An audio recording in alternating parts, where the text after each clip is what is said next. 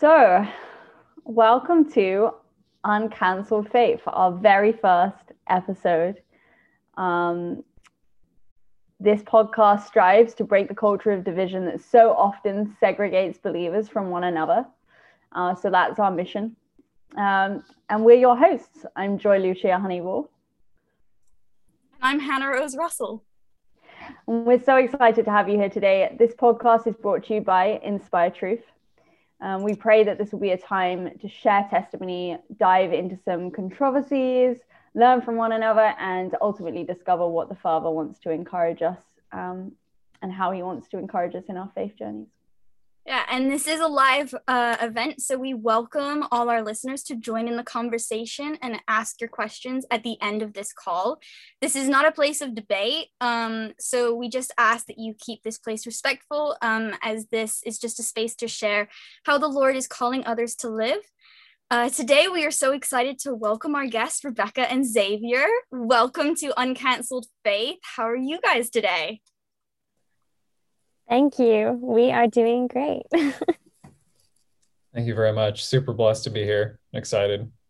Awesome. Very much. Well, before we begin uh, talking about today's topic, which is betrothal, why don't you guys introduce yourselves? Tell us where you came from and uh, how you came to follow the Messiah. Yeah, so my name is Xavier Putnam. I'm 26 years old. I'm a registered nurse, and I grew up in Southern California my whole life. I'm about an hour and a half east of Los Angeles. And I was raised in an amazing Christian home. Uh, my mom's side of the family uh, were missionaries to Japan. She was born in Japan.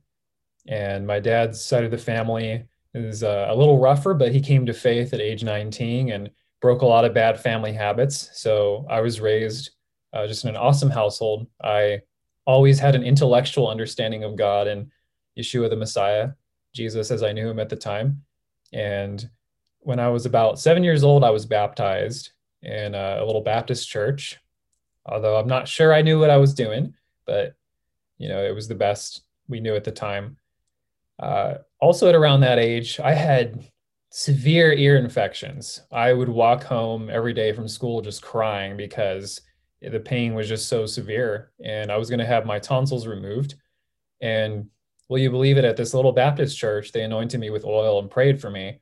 And since that day, I've never had another ear infection or really any ear pain in general. So I've always known that not only is God real, but he's real and working in our lives.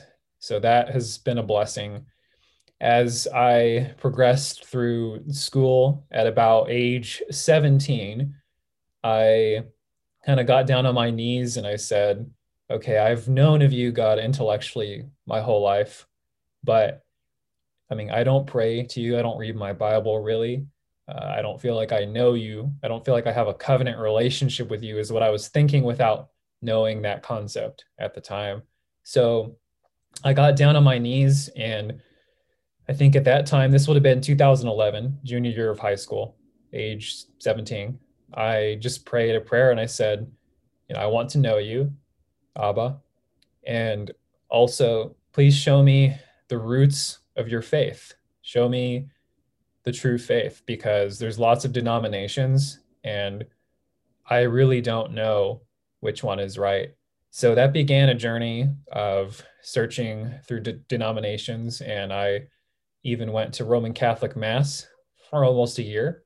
And because that was the oldest thing I knew at the time. And as I did that, I was let out to explore other denominations. I went to a Seventh day Adventist church for a few visits and felt like I was getting warmer. Uh, I I like to watch debates, so I would watch debates on various subjects in scripture. And one of them was Jim Staley's Sabbath debate on YouTube, and I had always had questions about the Sabbath. And at that point, I became heavily convicted that there are some things in the Torah that we've, as a body of believers, we've missed. And so, gradually, from about 2014 to the end of 2015, which would have been my first and second years in um, college, second and third years in college, I gradually came to the understanding that the Torah, the first five books of the Bible, and all scripture is applicable to believers today. And I really felt like I had a living, breathing covenant relationship with the Creator through His Son. And so at the start of 2016, I started attending a Messianic congregation where I still attend today. And I've been walking in community since then. And it's just been a huge blessing. There have been many mistakes along the way and always learning and growing, but Father is good and He guides us into deeper relationship with Himself. So that is a little bit about me.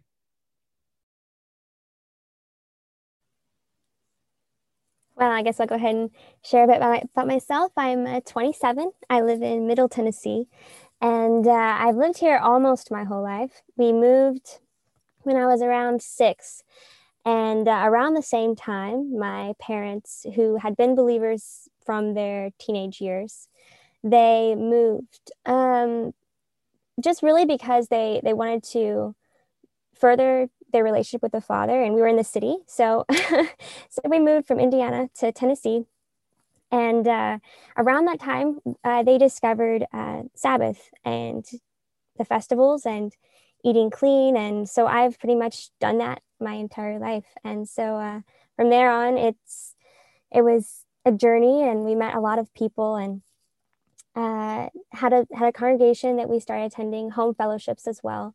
And uh, I I always loved God, like with like just since I can remember when I was little. But as far as claiming that relationship personally for myself and really, really clinging. Uh, it didn't happen until I was about 15. Uh, I had different different times. One when I was 13, I, I thought on it. I was like, you know, I, I need to I need to really give my life to Yeshua. And I didn't really know exactly how, even though I loved him and I, I wanted to follow him and serve him. And so when I was 15, it was at Sukkot at the Feast of Tabernacles. Uh, I was around a campfire and it was just me and my sister. And, and that day, I, I don't know even know what it was, but I was so angry. I was really, really angry. I don't remember if it was at someone or, or what, but I was like, I had this desperation. I was like, wow, I need, I need salvation. Like I need Yeshua and I need to repent for my sins.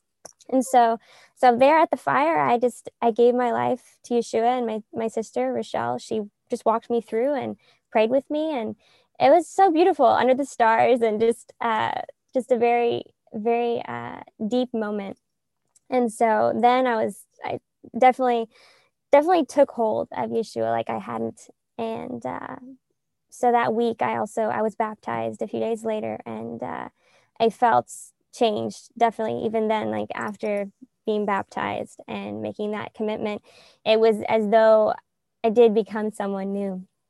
And uh, yeah, it was uh, it was cold. It was freezing. it was about 55 or so degrees um, and very windy. Um, so, uh, but it was beautiful. It was such a. I, I didn't feel cold in a lot of ways. It was it was yeah a beautiful experience. So uh, yeah, we I we just uh, stayed with um, uh, the same group of people for a while uh, when I was growing up, as far as our uh, our messianic journey in the way and but there were a lot of several splits and so that that brought challenges after i was 15 uh, so i really i had to cling to the sabbath and the feast for myself and not just because of the people around me or my parents even and uh, and it was challenging at times uh, probably my most challenging time was when i was around 21 i lost a lot of the people i grew up with as far as just following the same way. So, so I really uh, had to stay steadfast, and that was difficult at times. I, you know, made mistakes and tried to, you know, tried to accept people, and it was just, it was always hard to know that balance between when you really love people, but then they're following maybe a different way. I had to really try to do that in the right way without um, watering down my faith. So, so yeah, um, yeah. From then it was uh, it was a challenge, but it was it was good. And now I've I've learned many things and strengthened so much, and uh, and uh, continued and met other young believers, and that's eventually how I uh, met Xavier. And uh, yeah, that was uh, yeah, meeting all of them was um, a blessing. Uh, and I believe I know that Elohim blessed me with many people because of staying steadfast in Him. So, wow, that's so awesome to hear a little bit about both of your um, backgrounds. So, um, I'm sure everyone else on the call would love to know as much as, as I do. Like, how did you guys meet? How did the Lord bring you together? Um, yeah, tell us a bit about that.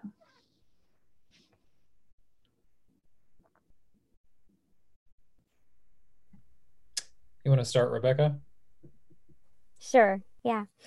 Yeah. So uh, we met at Revive 2018. Revive is a Messianic conference, and I had gone there since 2012. There were some previous conferences that were similar, and so my congregation would usually have some involvement in those conferences. I would dance there as well as sometimes teach dance. So, yeah, so Xavier um, and I were both at that conference in 2018, and we, uh, a bunch of young adults decided to put t- together a young adults night because they didn't have one. So, uh, so he and some others from a group called Young Adults Following Yeshua were there. And uh, so I met them as a group. We actually didn't ever meet and talk one on one or anything. We, we, we met as a group.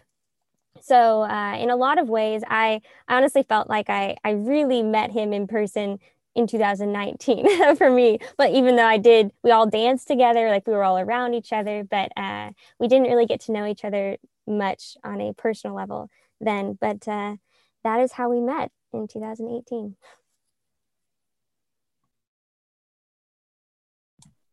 That's so cool. And so then you guys met. How did it become more than uh, a friendship? Did was was there a specific event that um, that maybe God put on your heart to say, "Hey, you need to look at this person um, uh, differently. Um, I'm calling you to them," or uh, did it just happen organically? Like, was there a process in that? I don't know. Like, um, I know that there's probably two two sides to the story, so I'd love to hear how uh, how that came to be and how you ended up in in this relationship together.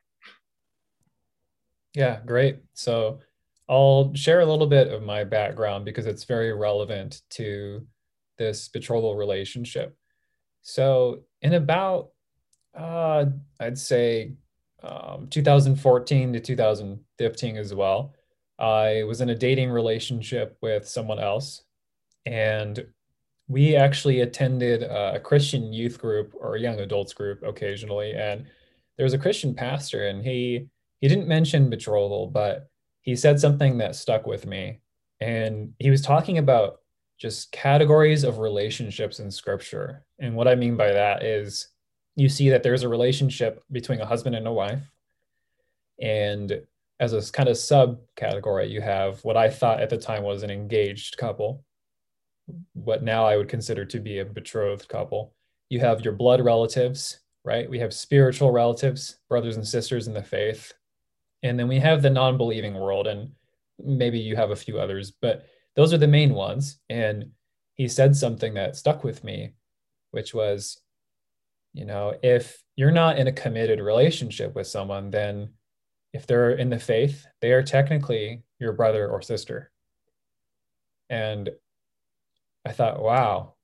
So that means that any single woman who's not my spouse is likely another man's future spouse. And my perspective from that moment began to shift, especially as I deepened just um, in in the truth of Torah and the Spirit, I that's how I began to look at women. And so I, I ended that relationship at the end of 2015, early 2016. And I didn't want to entertain thoughts about someone else's future spouse. That's just something I decided on my own. I also wanted to do things Elohim's way and not my own way. And so in would have been January of 2016, um, when I'm like 20, turning 21, I I basically made a vow to the Father, and I said, I'm not ever going to pursue another woman unless you show me that she's my wife, and you also have to give me permission to pursue her, and please confirm all of this through multiple witnesses. so I prayed that prayer, and year after year I went and just deep into my own walk and didn't worry about that at all. I would occasionally pray for my future spouse uh, because people kept telling me that it was important. I didn't really like to do it because it took my mind. I felt like it put my mind on that subject a little too much, but I did occasionally do so. And so when I met Rebecca in 2018 and then in 2019 again, um, I just thought she, I've always thought she was an amazing, beautiful woman, but I never thought that we would end up betrothed and married. Uh, I was quite certain that she would end up with some other amazing person, but um, I knew her about as well as I did many of my other sisters because I really tried to just treat all women the same way to the best of my ability. Um, but I definitely knew she was special. Uh, there was a time that at the 2019 Revive conference that I actually felt led to pray for her during a big public um, praise and worship night. And there was a lot of ministering going on. And I actually wanted to invite her to share about that moment because it's important. Yeah, so I'll give a little bit of uh, background to as far as my betrothal story, as far as where I, how I came to that. I grew up with courtship, and so all of my siblings, I have I have quite a big family. I have twelve siblings, and I have had eight siblings uh, court and get married. And so, and I was, I always thought it was a, you know, it's kind of just the way you do it, you know, just the way you do things. And, but I had been familiar with betrothal. I think my main thing was uh, I thought, oh gosh, you know, they don't even know each other. You know, this is my thing. Like, how could someone just propose to someone and then just marry them, like, and not know them? Uh, so, yeah, that was my hesitation. But I always thought it was beautiful. Like, every story I heard, I was like, wow, that's it's anointed. I always loved the stories. So, but I only had one relationship in 2017, early 2017, very brief. But during that time, I I felt so strongly I wanted God's will in my life in in whoever I would marry. I wanted his will and not my own. And it was so strong. It was just the whole entire relationship. I was just praying please please father abba just show me if this is from you or not. And so eventually it ended and uh, I got a strong no. And at the end of that I was like okay if if I got such a strong no I I really I know that he can give me a strong yes. So from that point, I just wanted before courtship, before anything, I just wanted the Heavenly Father to tell me, show me who I was supposed to marry so I didn't have to go through that. And uh, the process of, you know, thinking about someone and entertaining the idea of them being your spouse when they weren't. Uh, and so that was 2017. So at the point when I met Xavier, that was very much, I didn't I didn't want to change that. I wanted to hear from God who I was supposed to, to marry.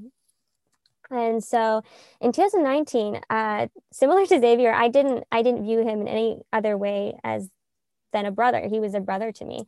And uh, in 2019, I was at the young adults night and I had done teaching the past few days. So I was I was pretty tired. I had I had experienced a burnout and I hadn't quite recovered from that. So teaching dance was usually a very it was very long day, lots of yeah, lots of energy went into that.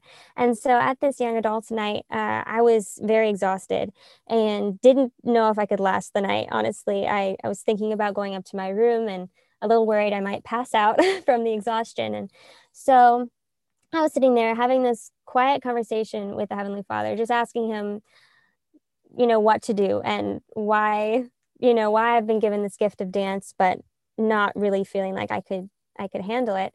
And uh, I was facing the worship uh, team when they were when they were worshiping and just uh, sitting there and quietly speaking to the Father. And uh, Xavier comes up to the side the side of me. I I was wasn't faced towards him. He came up to the side of me and put his hand on my shoulder to get my attention, and uh, he starts saying all these blessings over me as far as uh, he said I was such a good example to the ones around me and how my dancing was a testimony and just all of these uplifting words and I felt as though he was praying over me that it was like I I had the answer that I was looking for from the father just you know, should I be doing this dancing? You know, should I? And that was like an answer that, yes, I am supposed to be doing this. But not just that, I felt a healing come to my body and uh, an uplifting. It was, it was, I'd never experienced that before. So after that moment, I knew I was like, wow, this this guy, this man is really anointed and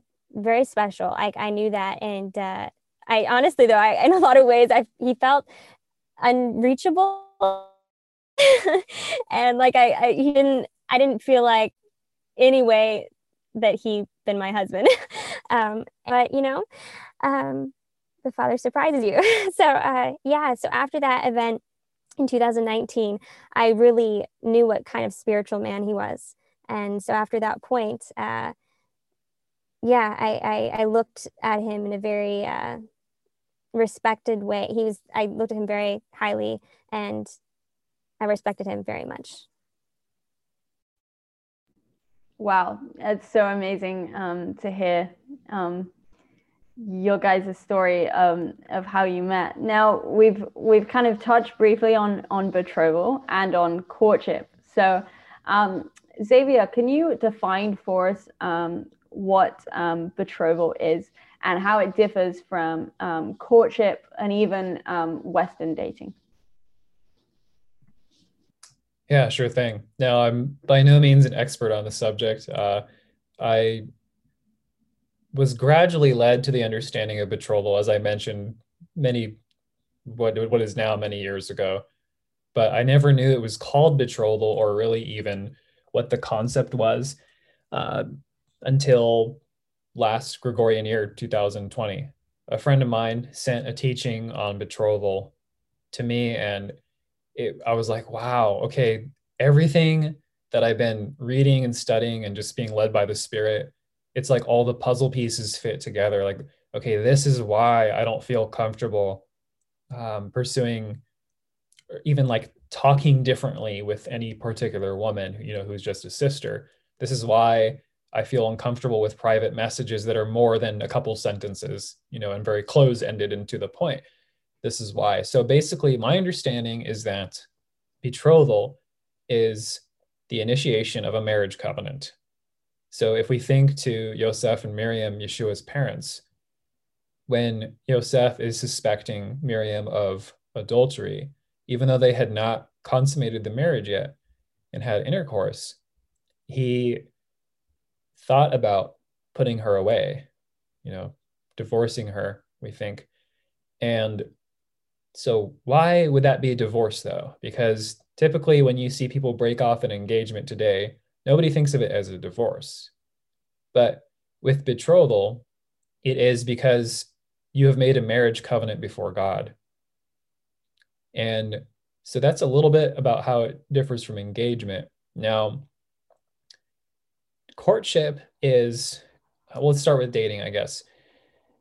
Dating is, and courtship are similar in that it's you're trying to get to know someone and, and you know genuine like quote unquote Christian dating, you, you are trying to get to know someone for marriage. You know, uh, a lot of people are very genuine in that. And same with courtship. Um, but they both involve trial runs, basically. You're, you're kind of trying the person out and just seeing if you're going to fit, you know, learning things about them, their likes, their dislikes, and to varying extents, spending lots of alone time with them in the case of dating, which is a little more relaxed, I would say, than courtship.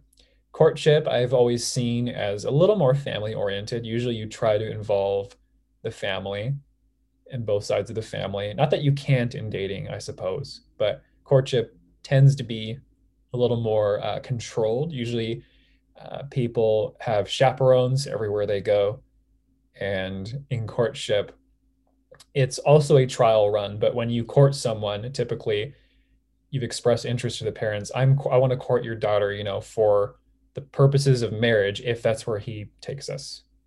But it might not be where he takes you though. That's the thing. So that's a little bit about dating and courtship from my perspective. So they would differ in betrothal in that when you become betrothed, you you literally make a covenant. And so if you break that covenant, you are technically divorced. So with betrothal, it usually relies upon hearing Elohim tell you, you know, you're supposed to marry this person. And ideally, you have lots of prayer partners behind you. Certainly, both of us did. and also with betrothal, um, you if you want to get to know the person, then group settings are best. You don't have to say a word to the person. You can learn a lot about somebody by spending time in a group setting. And if you really want to know things on an individual level, you can always ask somebody who knows them really well. So there are ways of knowing things about the person and perhaps a you know a deal breaker could be found that way. But what matters most is that Elohim tells you to marry this person and you marry them.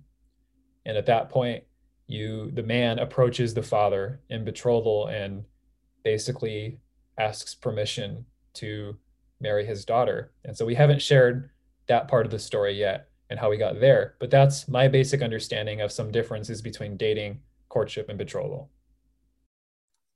Awesome. And so, Rebecca, what were like? I know that you said that you grew up in courtship. So, then what was your reaction?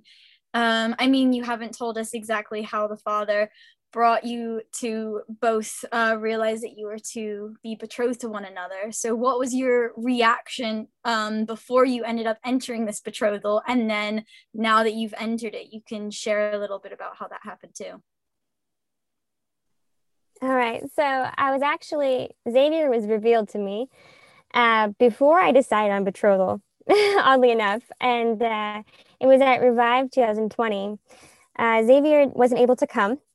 And uh, yeah, so he wasn't able, he wasn't actually there. Uh, but uh, so I, one of the days, I believe it was on Shabbat, and I ran into some friends, a mutual friend of mine, and Xavier's, and uh, they had just gotten married.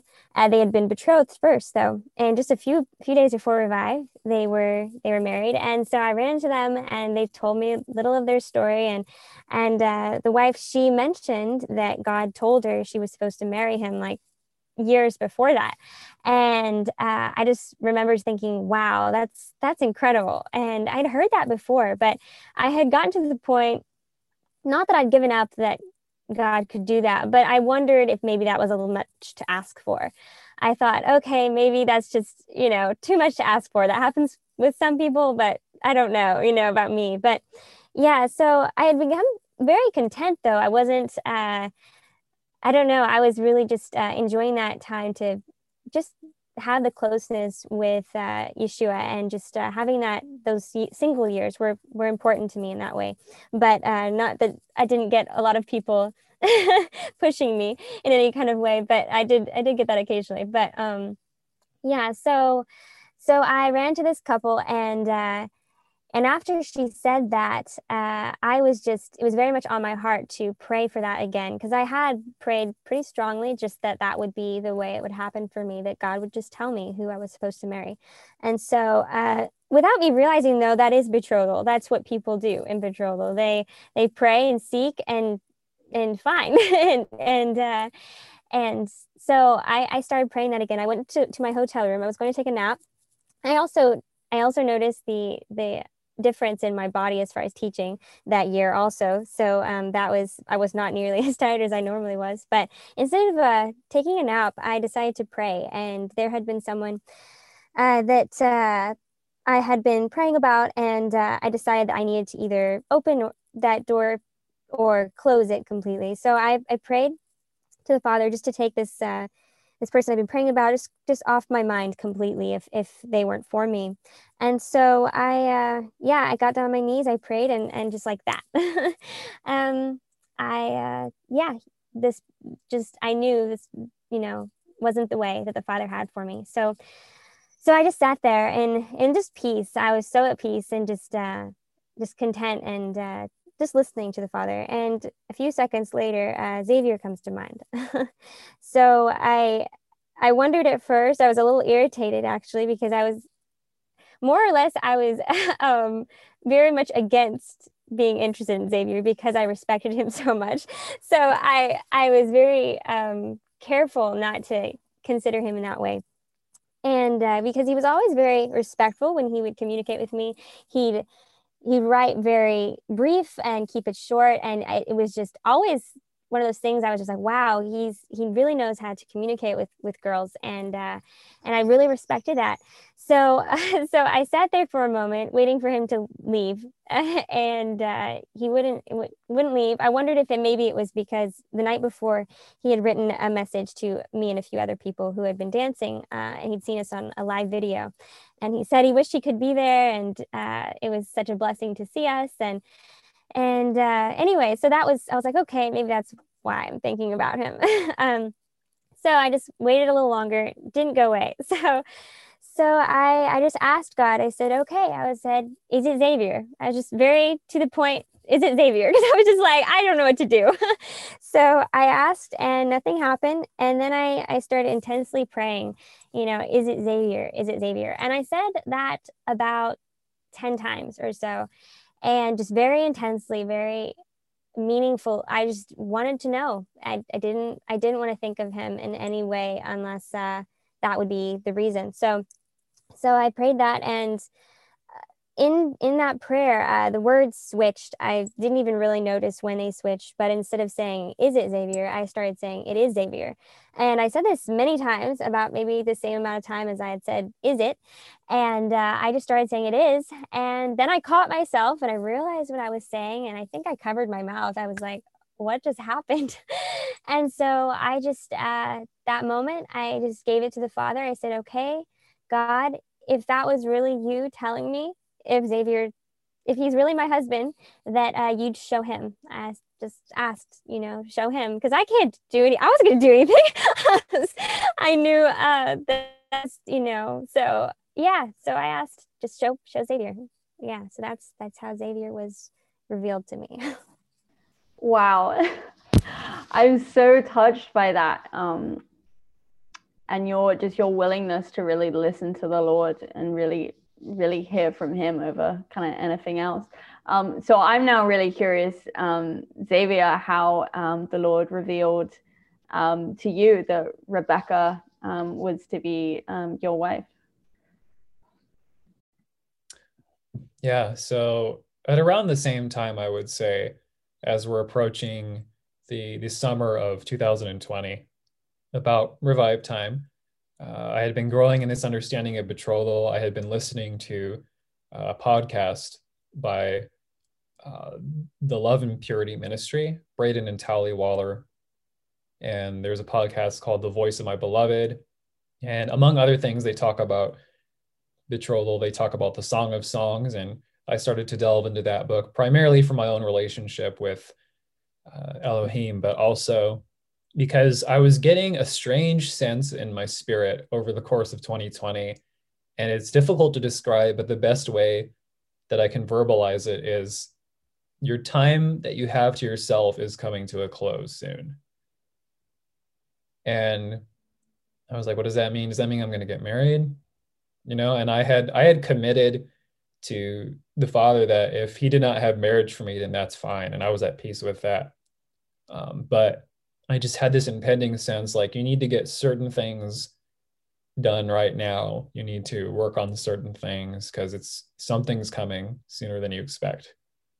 And as I began to do that and learn more about um, betrothal, I started to pray again more often for my future spouse. So I would take walks in the morning sometimes, and I would just pray that if if I have a future spouse, I pray that her day is blessed. You know, I pray I would pray against temptations. I would pray um, just for all, all kinds of things. And as for, you know, confirming witnesses as to whether that person is my spouse, I had a lot of things I prayed about, but I would pray things like number one, well, Father, I guess you've led me to this understanding of betrothal. So I pray that she likes betrothal because it'd be awfully hard to do anything if we were not on the same page about that.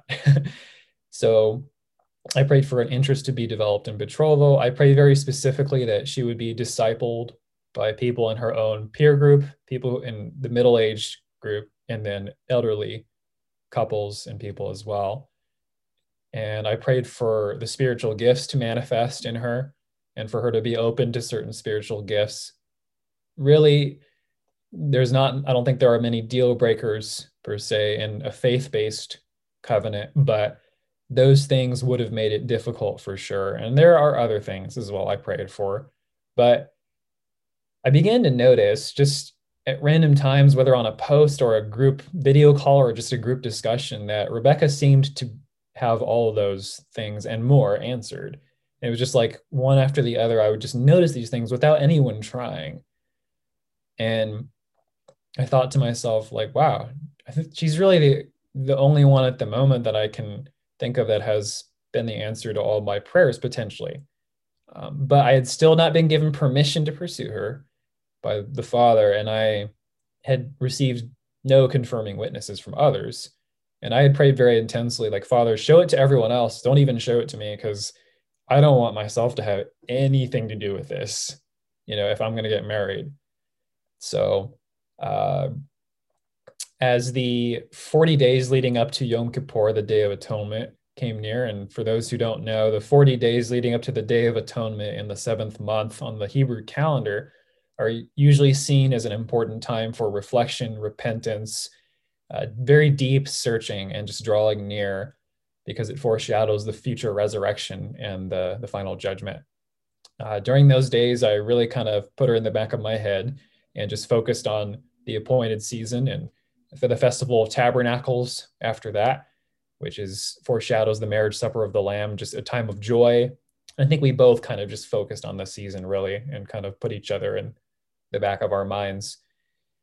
Um, but after the Festival of Tabernacles, uh, which is one thing Rebecca prayed for, you know, that I'd be revealed to her shortly after Sukkot Tabernacles.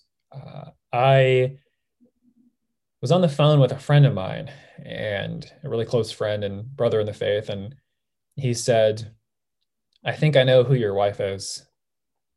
And I was like, oh, really? And he's like, yeah. And he said confidently, and there's nothing you can do about it either. And I was like, oh, okay. Interesting. More confidently than he normally sounds, which is already very confident. And uh, so as I heard a little more about this, he was saying things like there's at least four group four witnesses who have come to the same conclusion about you and this person. And I thought to myself, okay, maybe it sounds like they're trying to match make me. Not like I'm totally against that, but it kind of sounds a little forced to me. And I don't know that I'm interested. But the more we talked about this, the more I realized as he shared um, secondhand information and first and some firsthand from the other sources, I realized, oh, it doesn't sound like they all plotted together and schemed to make this happen. It more so sounds like they came to the same conclusion independently and then realized that they all agreed.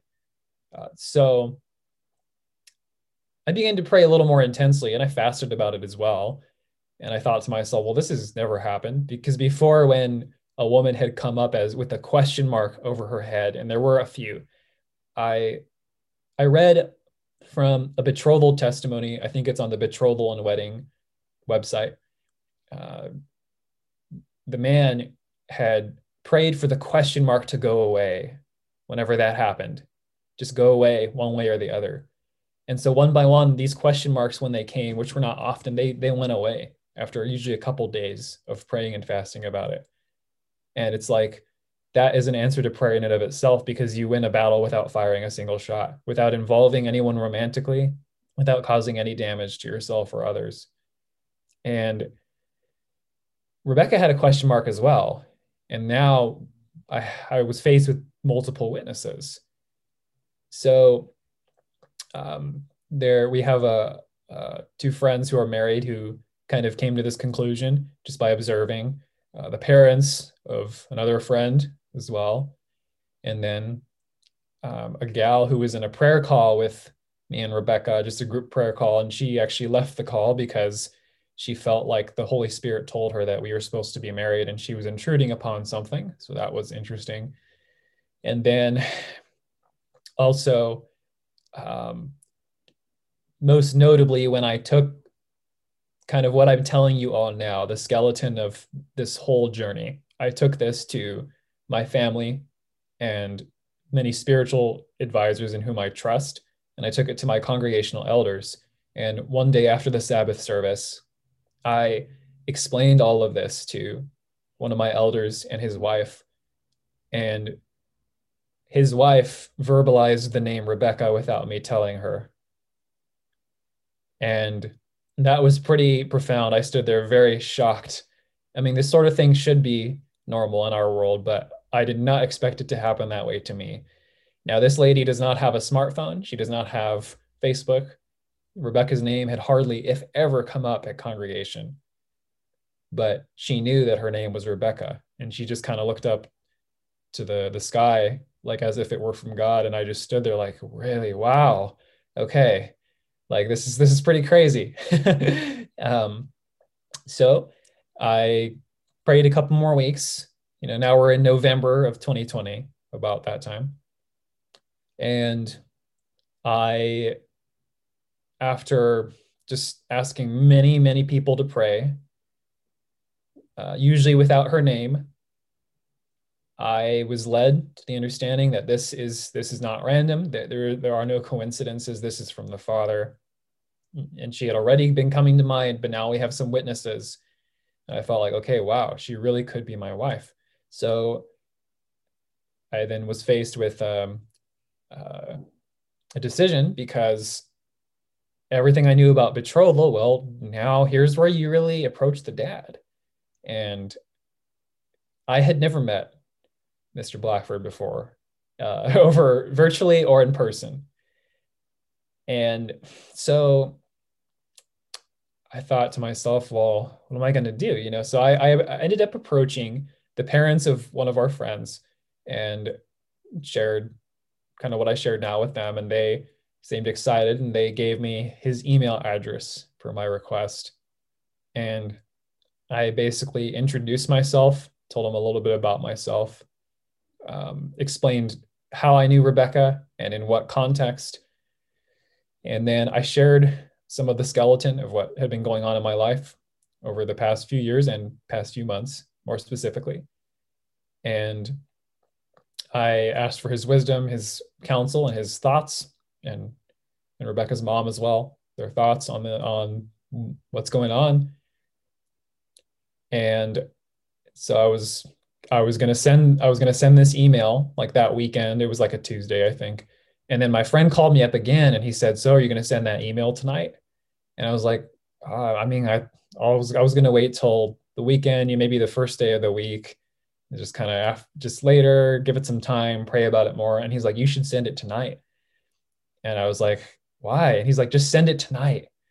And I was like, "Okay, all right, fine, I'll send it tonight." So I sat down and really fine tune it with a lot of prayer uh, on my balcony and just a couple hours just meditated over it and I sent it. And I received a, a reply the following morning, but I'll let Rebecca pick up from here.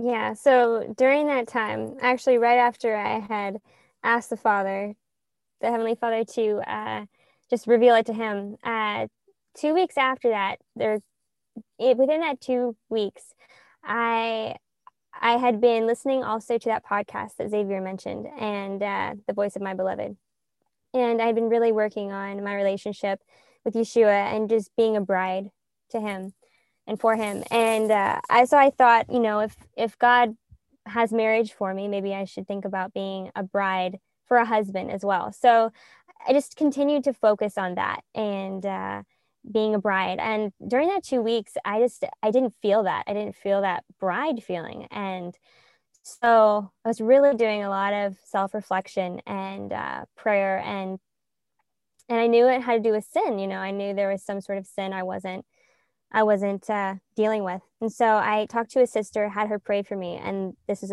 about two weeks after revive.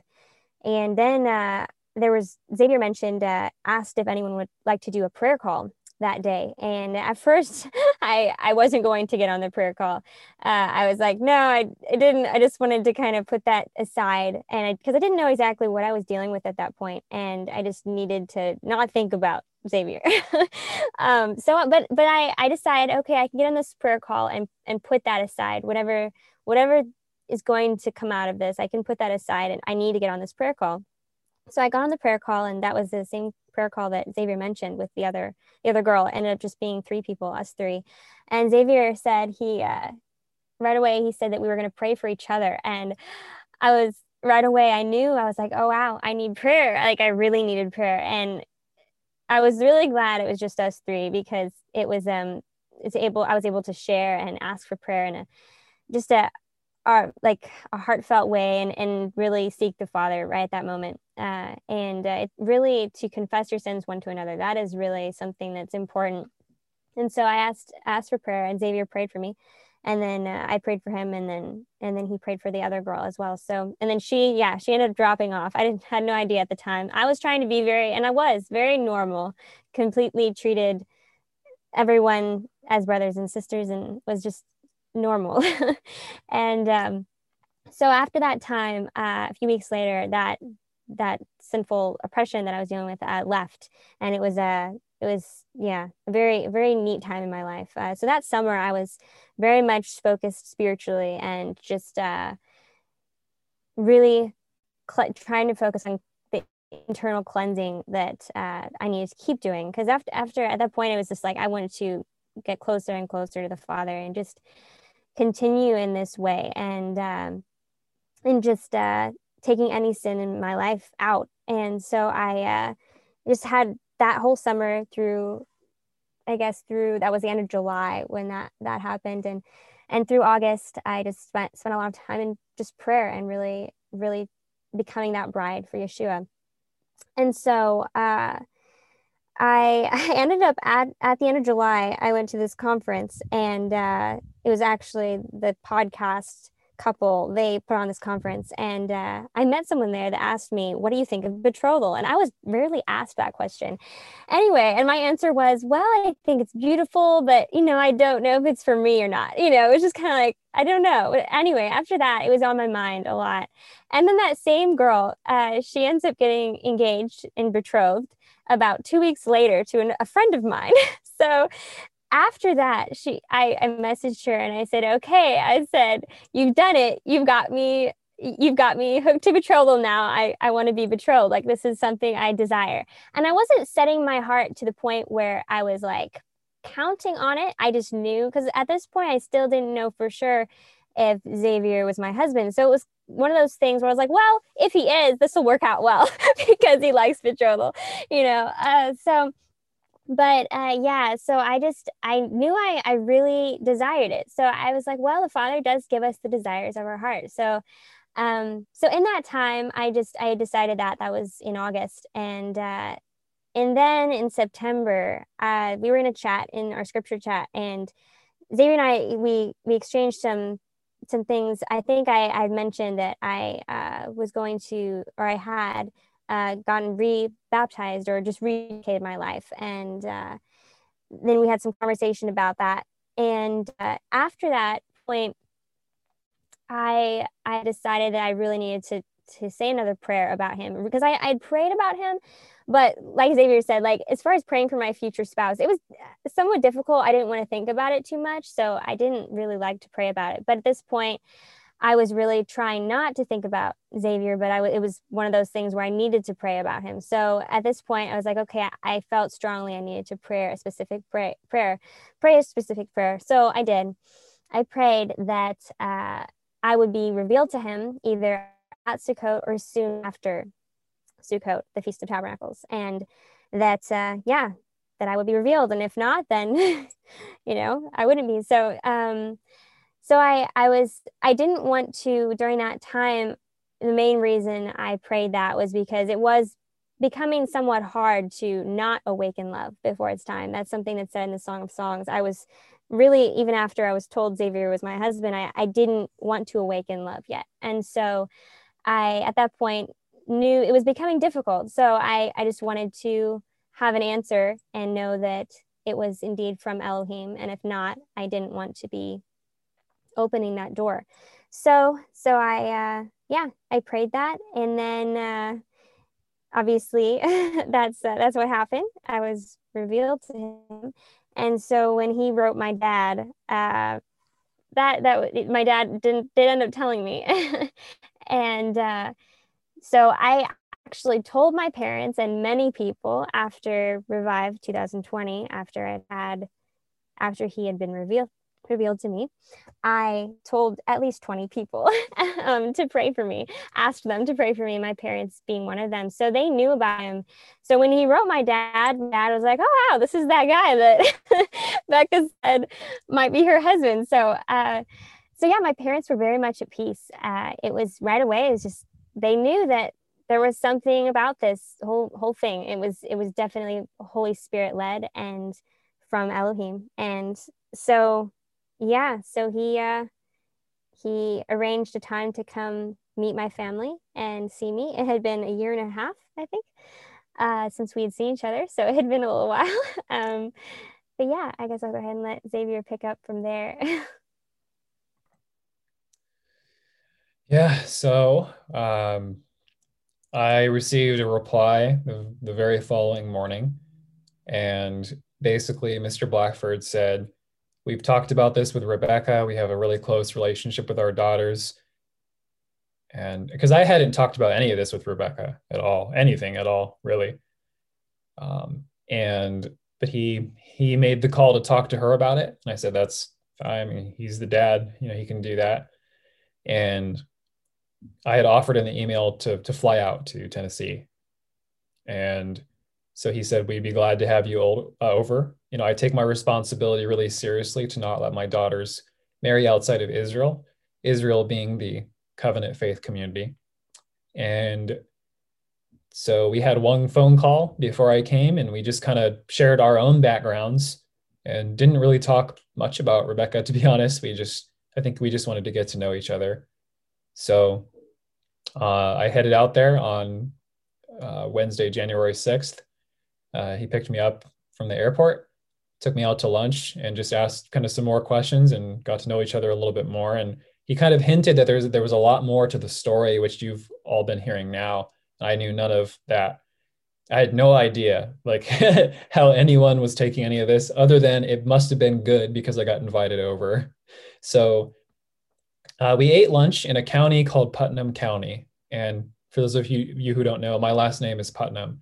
And it was just really interesting and there were a lot of these little details that just kind of um, decorate this story, if you will. And it's never something to place complete faith in just any one of these details. But when you have so many to the point where it's just overwhelming, you do stop and take notice of it. And so here I was in Putnam County with the county named after one of my ancestors, eating lunch with Mr. Blackford, and he was saying, "Oh yeah, we've been doing our shopping in Putnam County for years." And I was like, "Wow, like this is really strange." um, just a you know interesting little detail there. So he asked me, you know, after lunch because we were going to go pick up stuff at the store for dinner and drive back uh, to the house, and he said, "Do you want Rebecca to be at this dinner? I mean, she can stay at her grandmother's. It's your call." And I thought about it. I was like, well, I mean, she already knows, so I, I think we can we can have her come, you know, to the gathering. so uh, I got to the house before she did and oddly welcomed her to, into her own home. and uh, I had been getting to know her, her dad, mom, and two sisters and a younger brother who still live with their parents.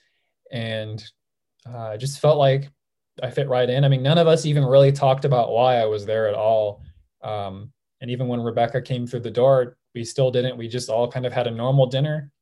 And same thing with the following day, Thursday. We I spent more time with her dad, more time with the family. we did some things all together and some things separately. And finally, Thursday night, uh, her dad suggested, okay, so tomorrow morning, you know, why don't you two sit down by the fireplace and just kind of share what's been going on in your lives over the past few months?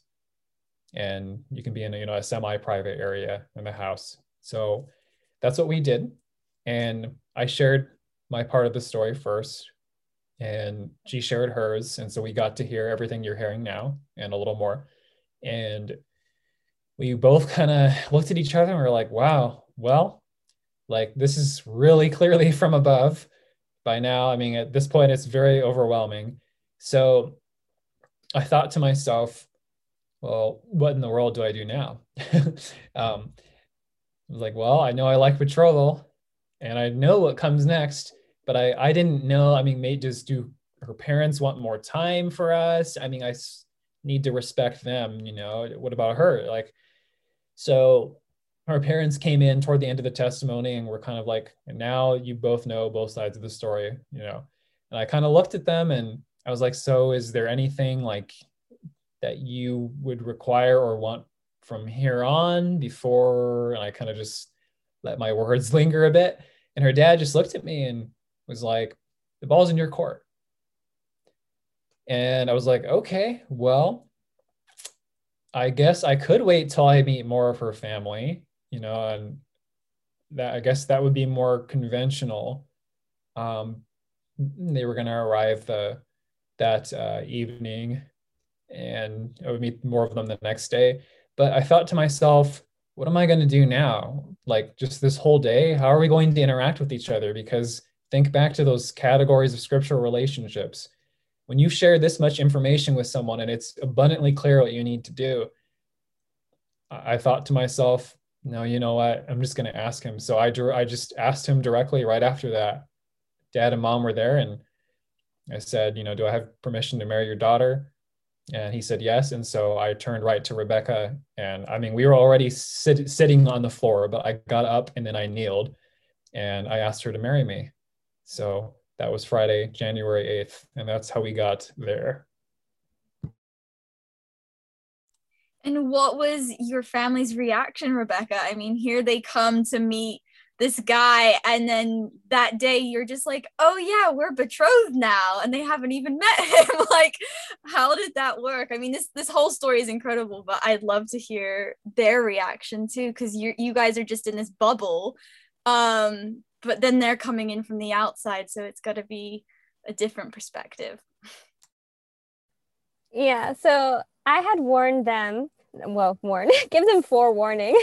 Um, I told them at uh, actually at Sukkot, I told most of the family uh, that I liked betrothal because none of them had done betrothal, and all of them in courtship they didn't like m- like the girl all the girls the first person they courted they they married so it was it was always very serious and um but it was still none of them had done betrothal and it was just a little it was a little different and so I told all of them because in case it would happen, I didn't want to just think I didn't want them to think I was just going crazy, you know.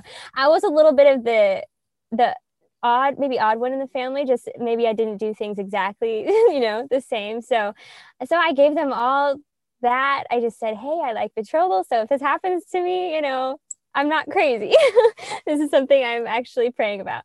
So uh so then when he wrote my dad, I told all of them, and I said, you know, this is this will lead to betrothal because at that point, like Xavier didn't know everything I had experienced, but at that point, like I looked at him as the man I was going to marry because that was the answer to my prayer. So, so I told all of them, you know, this will most likely lead to betrothal, and uh, and they they were like, okay, you know, so they had a month to think about that.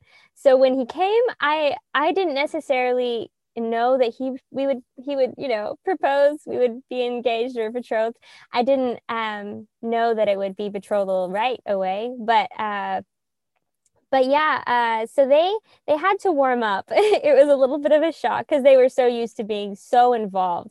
My family were very very involved and so this in in my and xavier's story was a lot of friends that that were praying and, and seeing this and not necessarily family. Even though my parents they saw you know they saw all of the the involvement of elohim in this it wasn't just people it was it was it was the spirit it was the holy spirit leading this.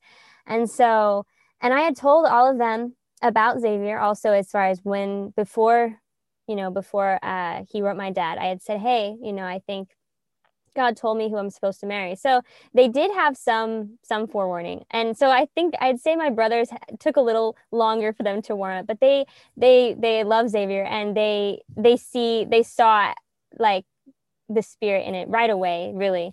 Um but they they uh yeah, they they love him and they they love me.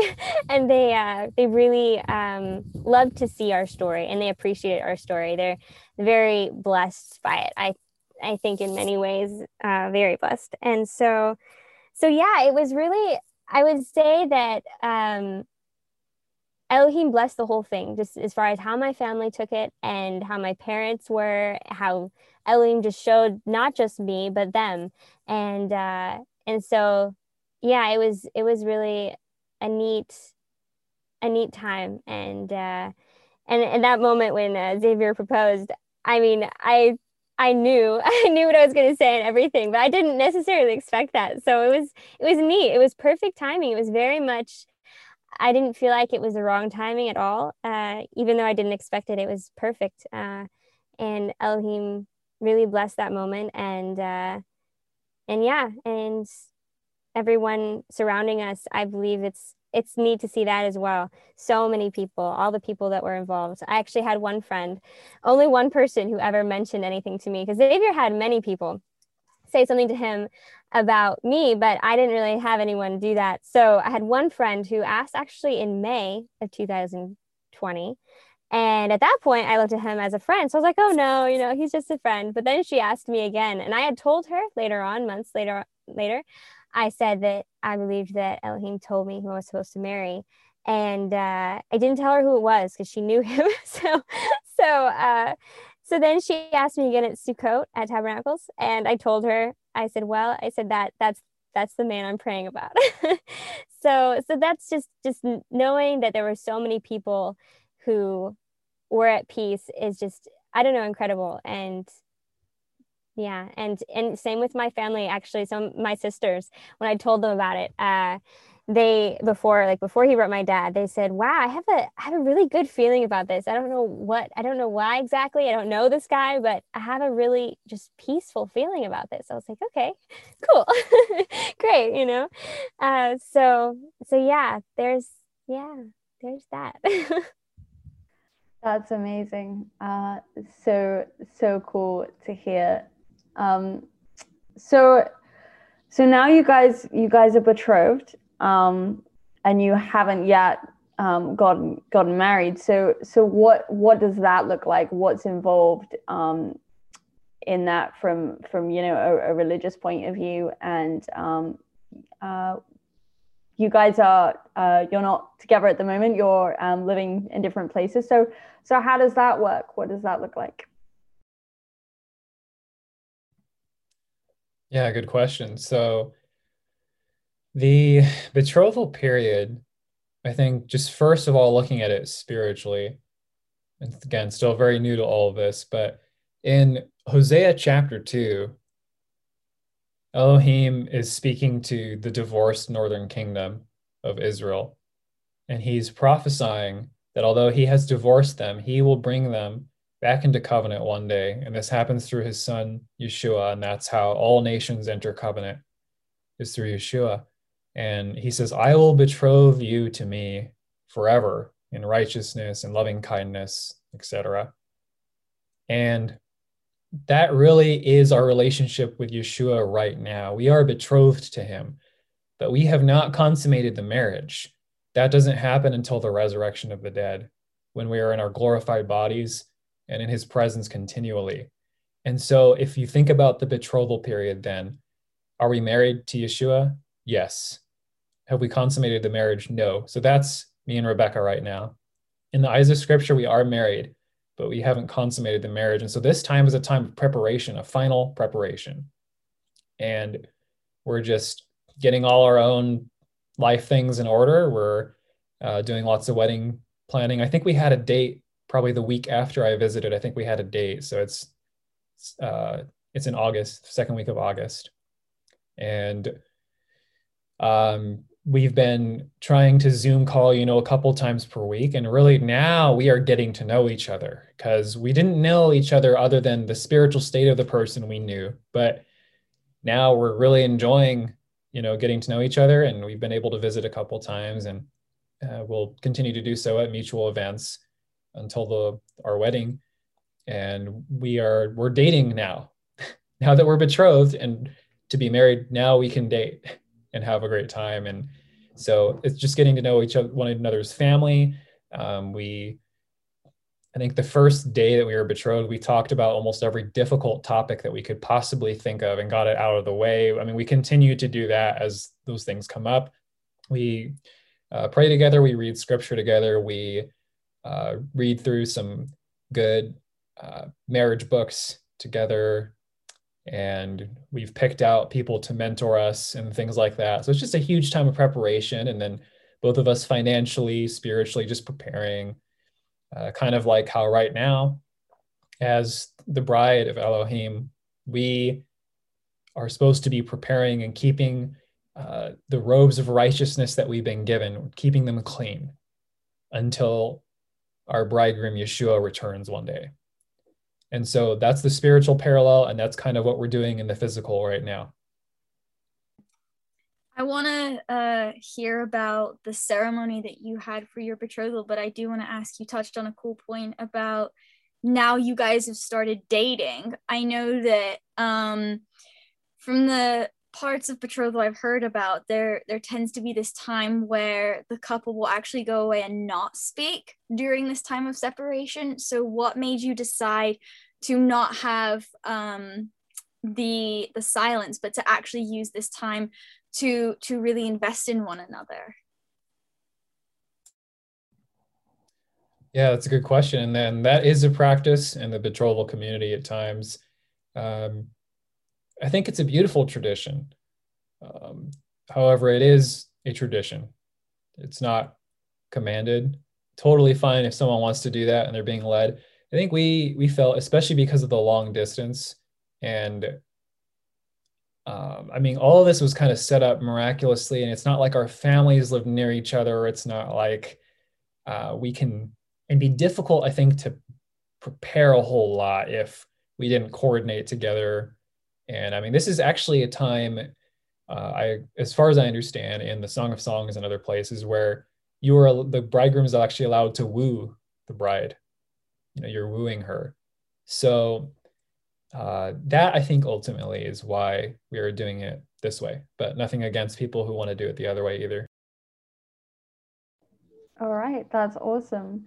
I'm I'm really curious about um, the ceremonies. So you have, you know, the the betrothal ceremony, um, and then you have your your wedding. So I'm I'm curious as to, you know, the the religious elements, what's involved in those. Um, yeah.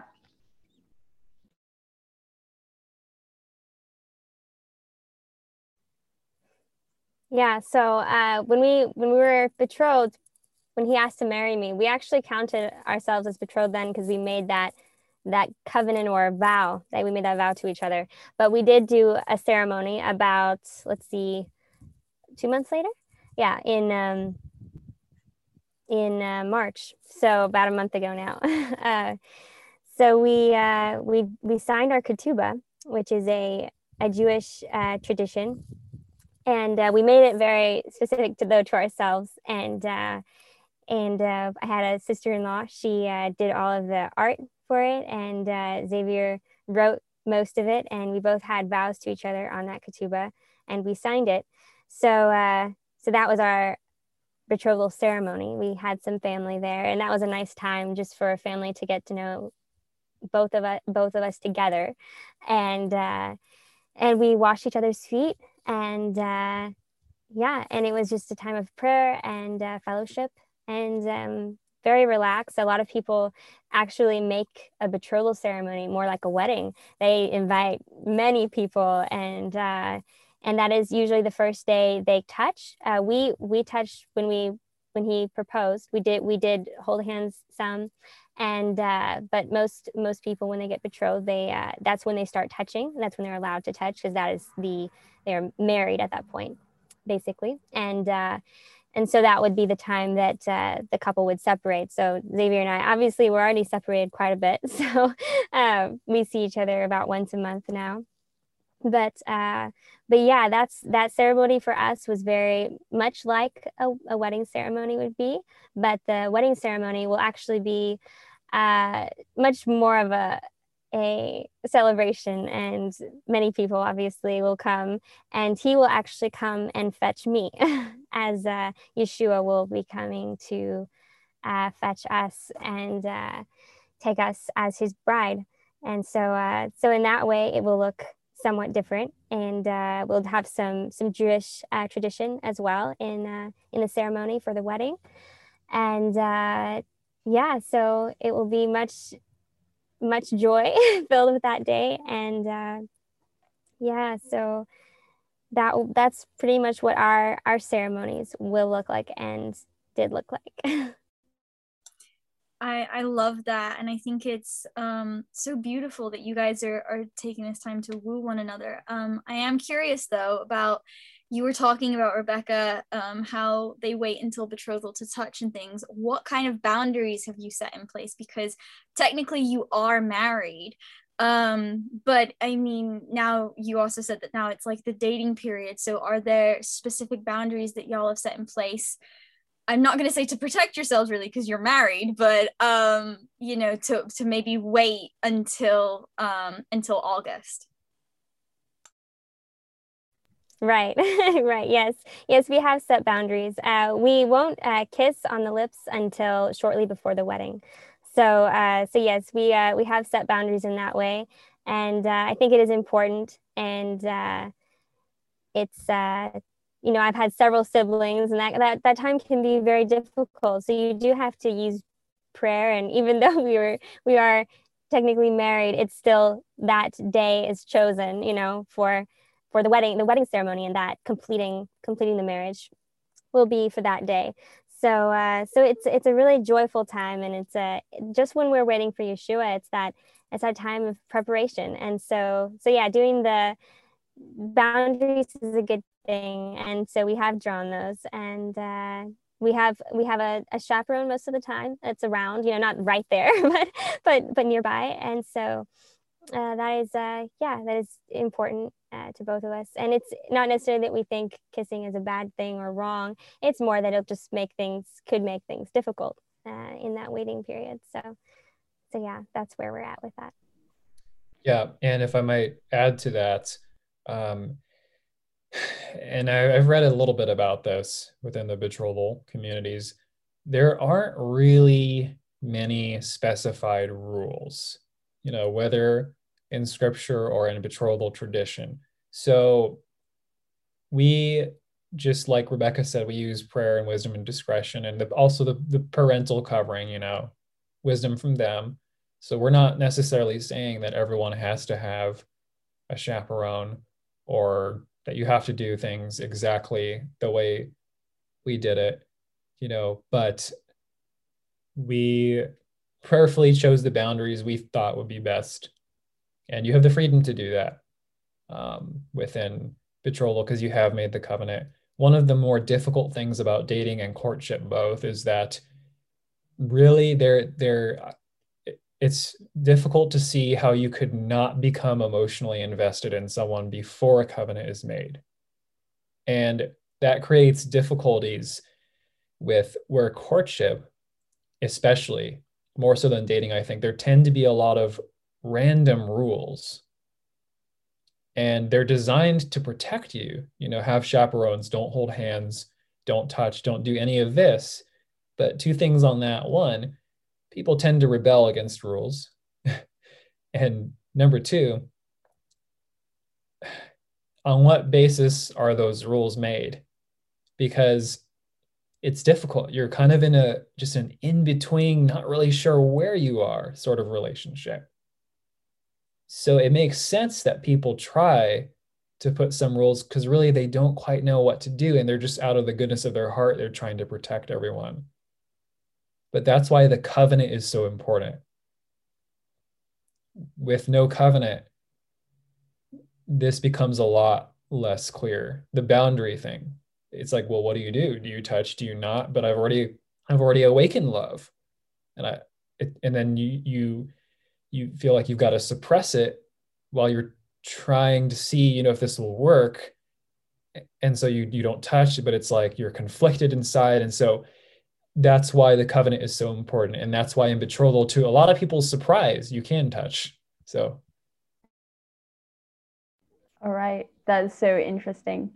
Um, okay so we're gonna open it up for questions um, in a minute, but we just had one one last um, question um, for you guys. Um, and so, do you guys have any um, encouragement um, or any words of wisdom for um, anyone who's single, anyone who's maybe um, wanting to um, find a really holy way to to um, approach this whole concept of what does it look like to to date to to get married as a believer and and um, maybe someone just in in that season of of, of singleness of of waiting um, do you have any encouragement and um, scripture scripture verses?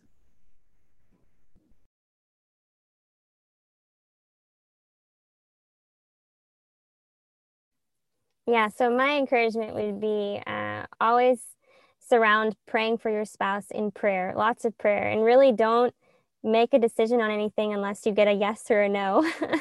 That's my my advice. And even with I, it, it's difficult for me to know, you know, how to set for my friendships, even with other guys, to know what was an okay amount to talk to someone, and really just as little as possible of communication with uh, with a brother in Messiah is really the the best advice I could give. Just, just that can open it can open your heart to things that you know you shouldn't. And so just prayer and uh, and the verse with in Song of Songs, honestly, really when when I started listening to that podcast, the not don't awaken love before it's time I believe it's it's said in two places in Song of Songs. Sorry, I don't know the verse right now, um, the specific verse, but uh, but yeah, don't awaken love before it's time. So when you're praying, just to just pray for that, for your heart and someone else's heart not to be awoken before it's time, and uh, so so yeah, that would be that would be my advice. Just pray, pray, and seek the Father and His will, and He will give you an answer. Just keep seeking him. And and uh, if you get a no don't be disappointed. Be joyful. Um, and uh, same with when you get a yes because it'll be that much more joyful when you get a yes. So uh, that will be that would be my my main uh, main advice. That's great. I was going to mention that as well not awakening the love before it's time. Um, so first to those who may actually be you know, trying to um, uh, date or court in a, in a spirit led way to the best of your understanding, I would say please don't take, um, you know, our own experience as casting judgment against anyone. Just want to reassure you that, look, Elohim brings people together all kinds of ways. And some of the only reasons this has happened to us is because we've had a lot of people to learn from and we've also had a lot of people who've made lots of mistakes in our lives to learn from. If anything, it might even be more beautiful for Elohim to use something other than betrothal and have people be okay and be happily married. So don't take this as a judgment against that. Obviously, it's probably obvious which method we think is scriptural, but be encouraged um, if you're ready in that sort of place, just prayerfully ask the Father what the next step is, if anything here has resonated with you. To those who are single, we would say, don't awaken love until it's time. If there's somebody with a question mark above the head, pray until it goes away and fast until it goes away. Also, pray for lots of confirming witnesses. If you have someone in mind, ask people to pray and fast on your behalf. Uh, be okay with being single. Don't think someone else is going to come in and fill your void because that's not how it's supposed to work. We're supposed to be content and happy in our identity in Yeshua Messiah. And that's it. And it's when that happens that you can join together with someone else and do something greater for his kingdom that you can't do by yourselves. But we must be open to the possibility of being single because when you reach that place, that's the best place to be. And then when something like this does happen, you'll be ready for it. I love that so much. I know in my journey, um, personally, I for a long time I didn't like this whole de- idea of singleness and stuff and and uh and I was like I just want a boyfriend like look at everyone else having a boyfriend and da da da da.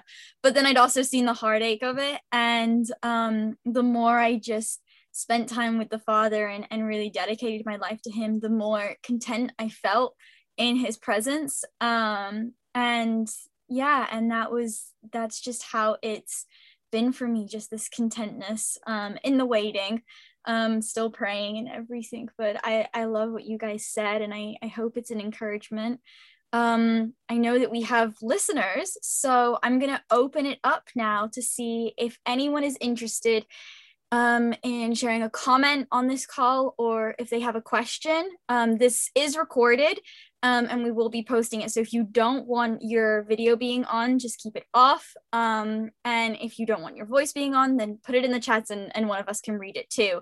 Um, we want people to share. This is safe space. Um, again, not a debate and also not um, for judgment at all. So um, please feel free to share. Here, I'm gonna just allow you guys to unmute. So yeah, whoever has a question, uh, we'd love to hear from you.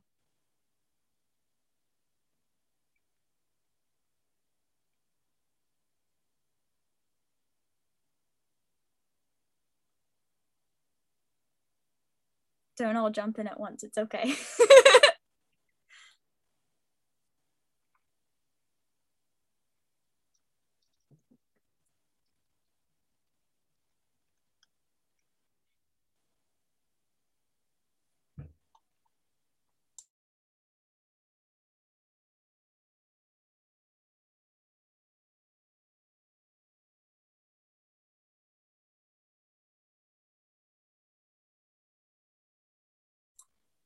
Okay, well, if there's no questions, then I guess we're gonna close this call. Um, thank you so much for joining the first episode of Uncancelled Faith. Thank you to our guests, Rebecca and Xavier, for sharing their story. It was so inspiring and has left me a lot to um, go to the Father about. And I hope that that's the same for those listening. Um, and I hope that you all have an excellent day. Thanks so much, guys. Thanks so much for having us, Hannah and Joy. We pray our blessings upon this podcast and it'll be used for great things. And uh, if anyone does have questions, uh, you can always message Rebecca and myself together mm-hmm. on Facebook Messenger. Um, we're pretty personable, so cell phone numbers probably would be fine as well. Um, we can Zoom, text, or video chat whenever we have the time with anyone who wants to.